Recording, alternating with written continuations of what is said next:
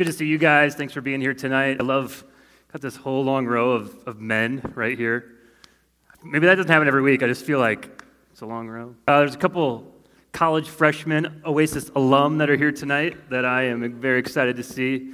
Some gentlemen right out here in front. And uh, who are we missing? Mitch. Mitch is eh, not too far away. Yeah, week two of Stepping Up. Um, so we started this last week. Here's the obvious question when it comes to this series um, that I was just sort of thinking about.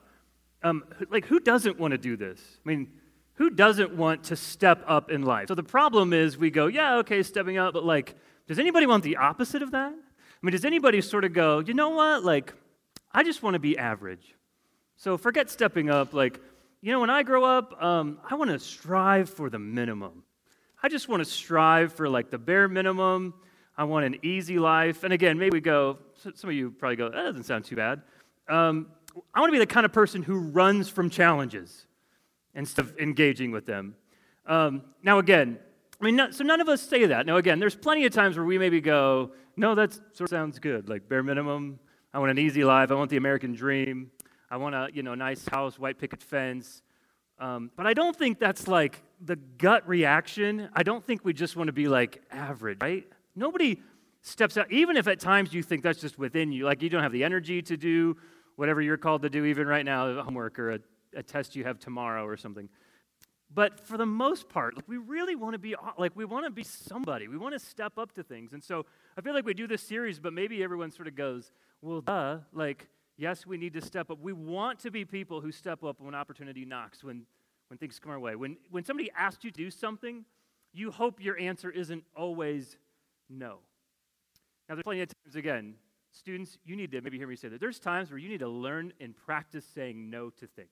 You're engaged in way too stuff, but you should say no to things only when you're like way overcommitted already and you're doing plenty of good things and necessary things. And so something else comes along and you just, you need to practice saying no at times. Some of you are way overcommitted, or you'll find that you are in two years. I think of some of these guys in college, they're probably way, way too busy. But maybe they can't help it. Um, but if you're like, well, I only got eight hours of sleep last night, or I'm going to get, I really need 11 hours of sleep, so no, I can't come help you do that thing in the morning, you're just being lazy. Um, but here's the thing for, here's, for followers of Jesus, this sort of like even steps it up a notch, right? There's sort of this, this extra layer. For those of us who are Christians, for those who call ourselves Christ followers, not only should we just want to step up, but we want to step up and join in with God's plan for our life because God's sort of a part of this. We talked about last week, we factored God into the report, and so we want to be a part of God's plan in the world and God's plan for us. And so um, that's that. But the problem is there's there's just times that you will face not just years from now, not just four years from now, but like now in high school that are the complete opposite of this. Things are thrown your way and it will make you want to do the opposite of this. They will make you want to step back. For some of you in here, some opportunities, some decisions, something will come your way between now and the end of the school year. And you'll go, I don't want to step up to that. Uh, I don't have the energy for that. I just can't. And so a lot of students do just that in high school. We step back from decisions that, they, that you could make, that you maybe should be making. And so that's what this whole series is about. How can we become the kind of person who steps up? Not just like amps up and does every once in a while, but how can you become the kind of person who just steps up in life? Um, to the glory of God. And because of just you want to honor God, and not that you want to make a name for yourself, but again, for the sake of like, I'm a Christian. I want to lead. I want to be an example in our world. So last week, as I said, we began following the life of Joshua in the Bible. We talked about how Joshua and Caleb stepped up um, when they were spying out the land, um, when they factored God into the report. That the ten spies were like, "There's no way. There's giants in the land. We can't do it." And Joshua and Caleb alone were like, "No, let's go for it because God is on our side. And so today we're going to fast forward a little bit. Um, later in Joshua's life, he's a bit at this point to another pivotal moment. Now, at first glance, this is not going to seem huge for Joshua. As we start reading this, you maybe go, this, this doesn't seem like a big deal. But to Joshua, this was absolutely hu- huge. We see the baton passed here from Moses to Joshua. So if you have a, if you have a Bible, um, a Bible app, open the app on your phone. I think many of you use the app. You can switch from Instagram over to the Bible. I'm just kidding but seriously, no. But um, turn to Deuteronomy. This is the last chapter, Deuteronomy 34, before we enter the book uh, called Joshua, the story of Joshua. But so the last chapter, Deuteronomy 34, I'm going to read uh, most of this chapter, verse 1, and then verses 4 through 12. So here's what we see. This is sort of the this is the transition here. Verse 1. Then Moses climbed Mount Nebo from the plains of Moab to the top of Pisgah across from Jericho. There the Lord showed him the whole land from Gilead to Dan. Skip down to verse 4. Then the Lord said to him, This is the land I promised on oath to Abraham, Isaac, and Jacob, when I said, I will give it to your descendants. I have let you see it with your eyes, but you will not cross over into it. And Moses, the servant of the Lord, died there in Moab. As the Lord had said, he buried him in Moab in the valley opposite Beth Peor, but to this day no one knows where his grave is. Moses was 120 years old when he died. His eyes were not weak and his strength, or nor his strength gone. The Israelites grieved for Moses in the plains of Moab 30 days until the time of weeping and mourning was over. Now Joshua, son of Nun, was filled with the spirit of wisdom because Moses had laid his hands on him. So the Israelites listened to him and did what the Lord had commanded Moses. Since then, no prophet has risen in Israel like Moses, whom the Lord knew face to face, who did all these signs and wonders the Lord sent him to do in Egypt, to Pharaoh and all his officials in his whole land. For no one has ever shown the mighty power or performed the awesome deeds that Moses did in the sight of all Israel. So Moses dies. Now, Moses was a big deal. Moses was kind of a big deal. He's when you think of even like great characters or great men in the Bible, um, man, Moses. Like numerous times, you guys in these first five books of the Bible in the Torah, um, it refers to Moses speaking to God face to face. In the book of uh, uh, Exodus, I think chapter 33, it says God spoke to Moses face to face as someone talks to a friend. Um, and in Numbers, I think 12, so God speaks to Moses face to face, not in riddles. Like sometimes we're like, God, I feel like if you're speaking to me at all, you speak to me in riddles. But Moses was like, he was extremely close to God. And of course, he faced off against Pharaoh. He led God's people out of slavery in Egypt.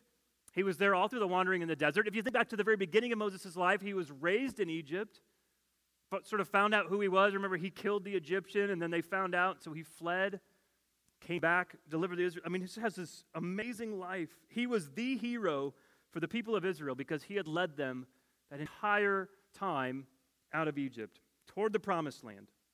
And now, within sight of the promised land, because of actually a simple act of disobedience, if you read earlier in the Torah, um, God says, You're not going into the land. I'm going to let you see it, but you're not going in. And so, who's in line to take his place? It's Joshua.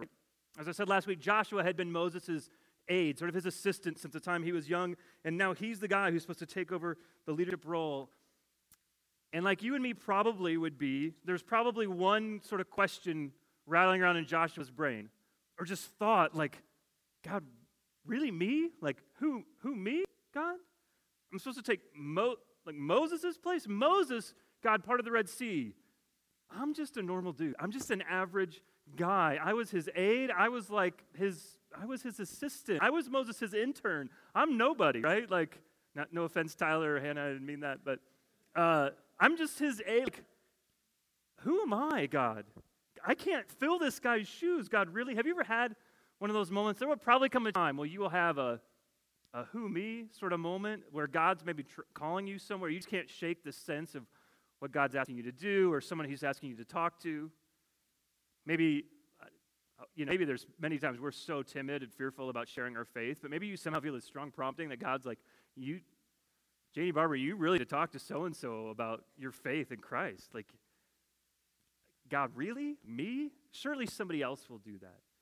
Surely, like, I hear God, Jesus appears to people in dreams now. Like, do I really have to share my faith? Like, there would be some other way. I was recently uh, listening to a podcast this pastor's podcast, and this pastor was talking to a professional consultant, a guy who works um, really not in the church world, but with uh, a lot of successful businesses and organizations. His job is to help them perform at higher levels. Um, anyway, and he's taken some, some businesses quite a ways. And this host, the, the pastor asked him, What would you tell young people about how they can be ready to lead and face challenges in life? And here's what he said The guy said, The number one piece of advice I'd give them is to answer the question, Who are you? to answer the question, Who are you? or Who am I? He said, he said back in the day, some people um, used to have an adjective that went with their name. Uh, guys like Alexander the Great. You've all heard of Alexander, Alexander the Great. Um, anybody actually know what did Alexander the Great do? I didn't do research on this. What? Somebody? I'm just hearing mumbling. I'm like, what? Oh, so he was great. He was pretty great. Um, the other guy he mentions is Richard the Lionheart. Has anybody ever heard of Richard the Lionheart? As sort of this like Hannah. Who who is he really? Who was he? Yeah, I did look that one up. Or uh, so this these I actually um, I mean he mentioned these. I was like I don't know that there's any others. Um, but they have these adjectives attached to their names. Right? Alexander the Great. I thought of this one, Winnie the Pooh. Winnie the Pooh. He's just a he's a poo. That was a bad joke. But here's the thing. He said one of the most important questions somebody can answer is what goes in that blank for you. So Brad the blank, Jacob the blank, Cassie the blank, Nora the blank. What goes in that blank for you? What's the first thing you think of about yourself? And here's the thing this is a big deal because what we think should fill in that blank determines whether or not we're ready to step up in our life, I feel like. Because you guys, this is more than about mere positive thinking. I'm talking about, I'm not just talking about positive thinking and good thoughts, but although this does, I am talking about your attitude about yourself. Because this shapes our identity. There's a huge difference between thinking you're Ryan, the varsity basketball player, versus I'm Ryan, who's not ready to step up to that level yet. Or there's a difference between thinking I'm Sarah, the freshman Bible study leader, versus I'm Sarah, the girl who doesn't know enough. There's a huge difference there. Who you think you are impacts everything about your attitude and about your behaviors. It just does. It starts to filter down into who you are. Now, again, you can fake it for moments at certain times, but who you think you are impacts everything. And your attitude is everything. And so, this is the position I think that Joshua probably finds himself in. Because it appears as we begin to look into the, the book of Joshua, as we will in a second, that Joshua starts to do what we all do when we're not sure about God's plans for our lives. Joshua starts to do what many of us do when life throws opportunities our way. He begins to focus not on who he is, but on who he's not. Probably begins to focus more on his inadequacies. He's saying, God, I'm not Moses. I'm not a great leader. I'm not a miracle worker. I'm not a military general. God, I'm not that old. I'm not that smart. I'm not that holy. I'm not that good. Does that sound familiar? Because again, for many of us, we're so familiar with those type of things. Like, that's just what, in high school, we so badly, like, we look at other people and we're like, that person has it together. That person has it all, but I, I just don't. And so I've so many athletes tell themselves how they're not as good or as fast or as successful as somebody else on the team. We do this with all kinds of stuff uh, with your grades, with your acting ability, with your musical ability, with any other talent, your speech ability, how you do in forensics, how you do with, I don't know, volleyball, swimming, soccer, whatever your sport is. That I bet most of the time with all those things, we spend way more time thinking about what we're not and what we can't do rather than what we can do. Now, there's some of us, or maybe know people, who they're not that way at all. But they have another problem, right? They're just really, really arrogant. And they're sort of way too proud. And they, they just talk about how they're awesome all the time. But that's sort of a different set of issues. The truth is, I bet most of us aren't sure how we would answer the question, Who am I? We know what we want to go in that blank, but we don't really know, like, what is the, what is the first thing that would, somebody else would say when I come to mind? Most often, we train ourselves only to see what we're not. And as long as that's true, we hold ourselves back. We, we probably won't step up when a great opportunity or a decision comes our way. Um, and we hold ourselves back from, from who God created us to be and who He wants us to be. So when we don't know how to fill in the blank, it always results in a few negative side effects. So I have three things here I want to talk about. We compare, we compensate, and we cower. So first, we compare. When you become aware of how you rank next to other people, eventually all you can see is how much you don't measure up to them, right? We fall into the comparison trap and so you're not sure who you are, and so you start looking to your right and to your left, and we compare ourselves. And what do we feel? We feel insecure, we feel jealous, and we get discouraged. Sometimes we get bitter, sometimes we just get angry about who we are. Like, God, why did you give me this kind of life? God, I feel awkward. Why do I still feel awkward? Why am I awkward socially or whatever? But we compare. That's like the biggest one, right? But secondly, at times we compensate. See, many times when we feel like we're lacking in one area, we work really hard to make ourselves look better elsewhere. Or in order to distract us from how we feel inadequate, we just make bad decisions. We, we, start to, um, we start to sort of give up or sacrifice our integrity. We, we cross lines. We, comp- we compromise on our values in order to feel better about ourselves. Many of you probably have friends who have uh, maybe started smoking weed or started drinking or just partying a lot or they, they've gone too far sexually. They're unsure of who they are and they think this stuff will help, right? Or it numbs the pain or it just takes their mind off of it or they feel loved, but that's a distraction from something else. And so, um, so many people get off track because they compensate when we, they can answer the question of who they are. I talked to a guy who graduated from Oasis just three years ago last week. He was here. I love this guy. And he just goes, I'm so busy, and so I'm stressed, Brad. He goes, I started smoking again. Um, he goes, uh, he just looked me in the face. He said, I'm drinking a lot. And, I, and he was here. He took the off of work because he goes, I just need to come back to my roots. I, uh, I just need to slow down my pace. Is, and he's, he's three years into college. He's working 40 hours a week, 17 credit hours. Um, some of you, you're senior, like that's what college just brings craziness. Maybe you go, this doesn't compute right now, Brad. That's just not where I'm at. But in three years, um, try to remember this. Or number three, we can cower, right? We talked about this a lot last week. When you're unsure of who you are, insecurity begins to show. And so many of us, we just step back from what God has created us to be because we're, we're just plagued by fear. We're just, we're afraid of what could happen, of what people might think, of what they uh, might say. And so we get just riddled with fear that we don't have what it takes. So, basic as this question sounds, who am I? It's a huge deal for us as we're navigating one of the, one of the most important phases of our lives as we're teenagers, as we're in this adolescent stage. Now, God knew Joshua's struggle. And again, Joshua was not a teenager any longer. And so maybe I don't want to play up this too much in the 10 Joshua, what Joshua was actually going through. But what does God do? As we turn the page into Joshua, God gives Joshua a pep talk. Like, just like your track coach does, right? A locker room, in your face, high five, and pep talk. And just tells him like what it is. Now, this is way more than a pep talk, but I want you to hear what God says because I all think we need to we need to hear this. This is an amazing passage. Remember in college, we like me and my guy, we tried to memorize much of Joshua 1. Um, so again, if you have a Bible open or your app, turn to Joshua 1. I'm going to read verses 1 through 9. So it says this After the death of Moses, the servant of the Lord, the Lord said to Joshua, son of Nun, Moses' aide, Moses, my servant, is dead. Now then, you and all these people get ready to cross the Jordan River into the land I'm about to give them to the Israelites. I will give you every place where you set your foot, as I promised Moses. Your territory will extend from the desert to Lebanon and from the great river, the Euphrates, all the Hittite country, to the Mediterranean Sea in the west.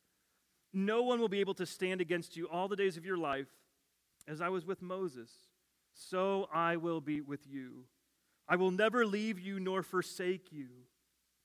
Be strong and courageous because you will lead these people to inherit the land I swore to their ancestors to give them. Be strong and very courageous. Be careful to obey all the law my servant Moses gave you. Do not turn from it to the right or to the left, that you may be successful wherever you go. Keep this book of the law always on your lips. Meditate on it day and night so that you may be careful to do everything written in it. Then you will be prosperous and successful. Have I not commanded you? Be strong and courageous. Do not be afraid. Do not be discouraged. For the Lord your God will be with you wherever you go. So eventually, here, did you notice this? God starts to repeat himself a little bit. He starts to repeat a phrase, right? You've all caught it. He says, Be strong and courageous. Like, why do you think God thought he needed to repeat himself three times as he's talking to Joshua? I think it's because it was so, so important that Joshua got this. It was so important. Joshua sort of has this like, God, I need you to fill me up. I need encouragement. I'm taking the baton from Moses. God, I need to know you have my back.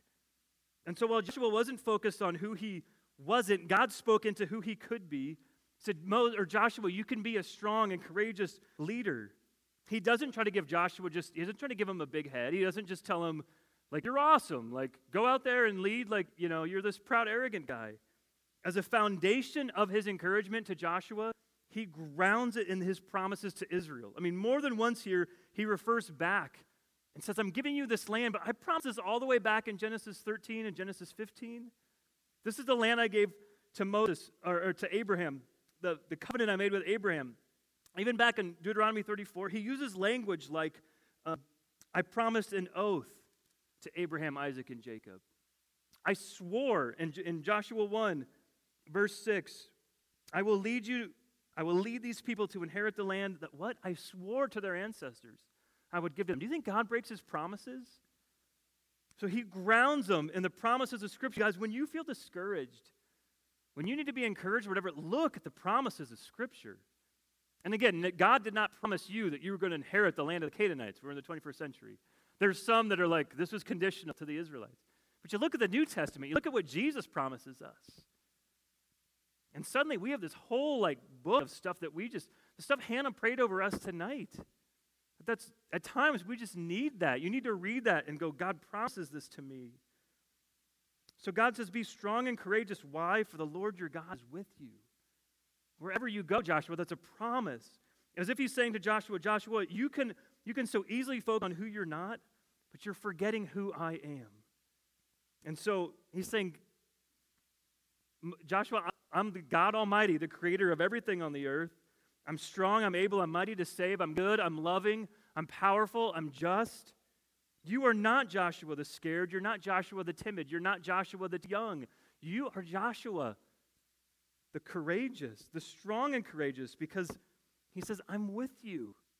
Joshua, I've got your back. And so go lead like it. And so, you guys, as we look at this tonight, I want you to see this is what God says to Joshua essentially on his first day on the job as, as leader of Israel. And so, who Joshua was didn't even matter in light of who God was or who God is. I'm going to put it like this Who God is is more than enough for who you are. Who God is is more than enough for who you are. It's like he's saying, like, so Steve preached on this on Sunday. Um, this is right before chapter 6. This is this isn't even in my notes. This this like uh, angel sort of figure comes and stands before Joshua right before they go in to engage Jericho. And uh, it's apparent that this is probably like an incarnate Jesus Christ in the Old Testament, um, probably because Mo, or Joshua bows down to him and he doesn't. You know, if an angel was there, an angel would say, No, don't worship me, I'm not God. But this guy doesn't do that. And Joshua says to him, um, basically, whose, whose side are you on? Are you for us or for our enemies? And this, this Jesus angel th- says, Neither. Like in Hebrew, he just says, No hey, are you for us or for our enemies? And he's like, mm He essentially is saying, wrong question. Like, you shouldn't even be asking me the questions. Essentially, he's saying, uh, whose side are you on? Like, don't even worry so much. Sometimes we go, God, give me, give me, give me, and give me direction and give me insight. At times, we need to get ourselves, like, outside of the picture and go, I'm going to stop focus on me for a second. I want to, who, like, who are you? And I just need to dwell on you. God, I want to be close to you. I mean, song like the lyrics we just sang, God, you're my you're my only focus. You're my one devotion. God, I just want more of you. And so who he is is more than enough for who we are. Um, here's the deal God wants to do for you what he did for Joshua, he wants to fill in the blank for you. I think he really does. And again, that doesn't mean there's times we're not going to be scared or like, you know, we just go, I'm just timid right now. I go, I, you know, when I was in your shoes, I go, God, I'm just an introverted person. Like strong and courageous, I'm just a shy dude. And some of you are like, that's me. That's my personality. Like, I don't know that God wants you to be anything other than who you are. But again, there's times I'm just saying that you go, maybe I need to consider this. I, I, maybe I need to step up and lead here. And maybe it's, again, it's not even right now in high school. As you get into college, as you think about your career, how can you lead in this very, very dark world?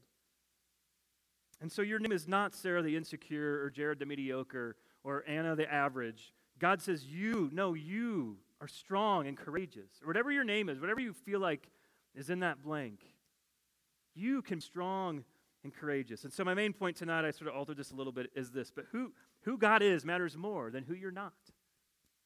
Who God is matters more than who you're not.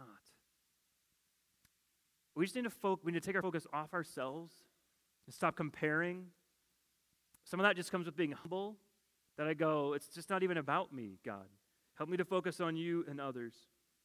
So, would you be willing to let God fill in the blank for you? Would you be willing to believe that you are strong and courageous when it comes to living out your faith at school, or for, I don't know, taking some next step to believe that you're strong and courageous when it comes to your friends or when it comes to what's going on at home in your home life.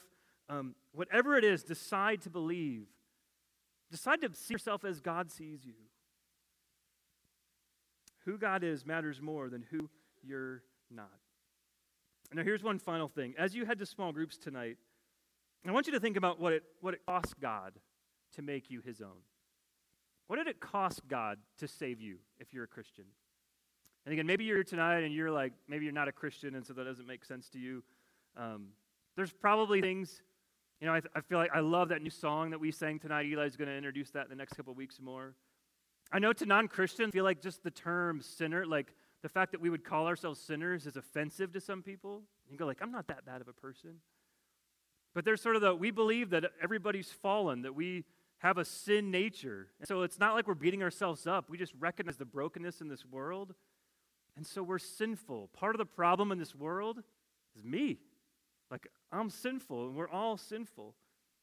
But what did it cost your God? See, there's plenty of people out there, maybe friends that go, um, they just, maybe they, they, they can't stand the idea of judgment or God sending anyone to hell or people paying the price for sin. I go, if that's the case, like, what did it cost your God to die for you? And some people go, it didn't cost him anything. Like, he just loves everybody. And I would go, well, then actually, my God's more loving than your God. And it, because it, it cost him something. That he gave up his son. That he, he, it, he took sin seriously enough. The fact that the Bible says the wages of sin is death. That he let his son suffer and die for me, for, for my sin, for your sin in our place. That I don't have to face the death penalty that my sin deserves because Jesus took that for me. It actually cost my God something. So again, that's fine, but frank, like, you know, you could, I don't know, you, don't, you maybe don't want to say that to them. Frankly, my God's more like, it actually, he sacrificed something.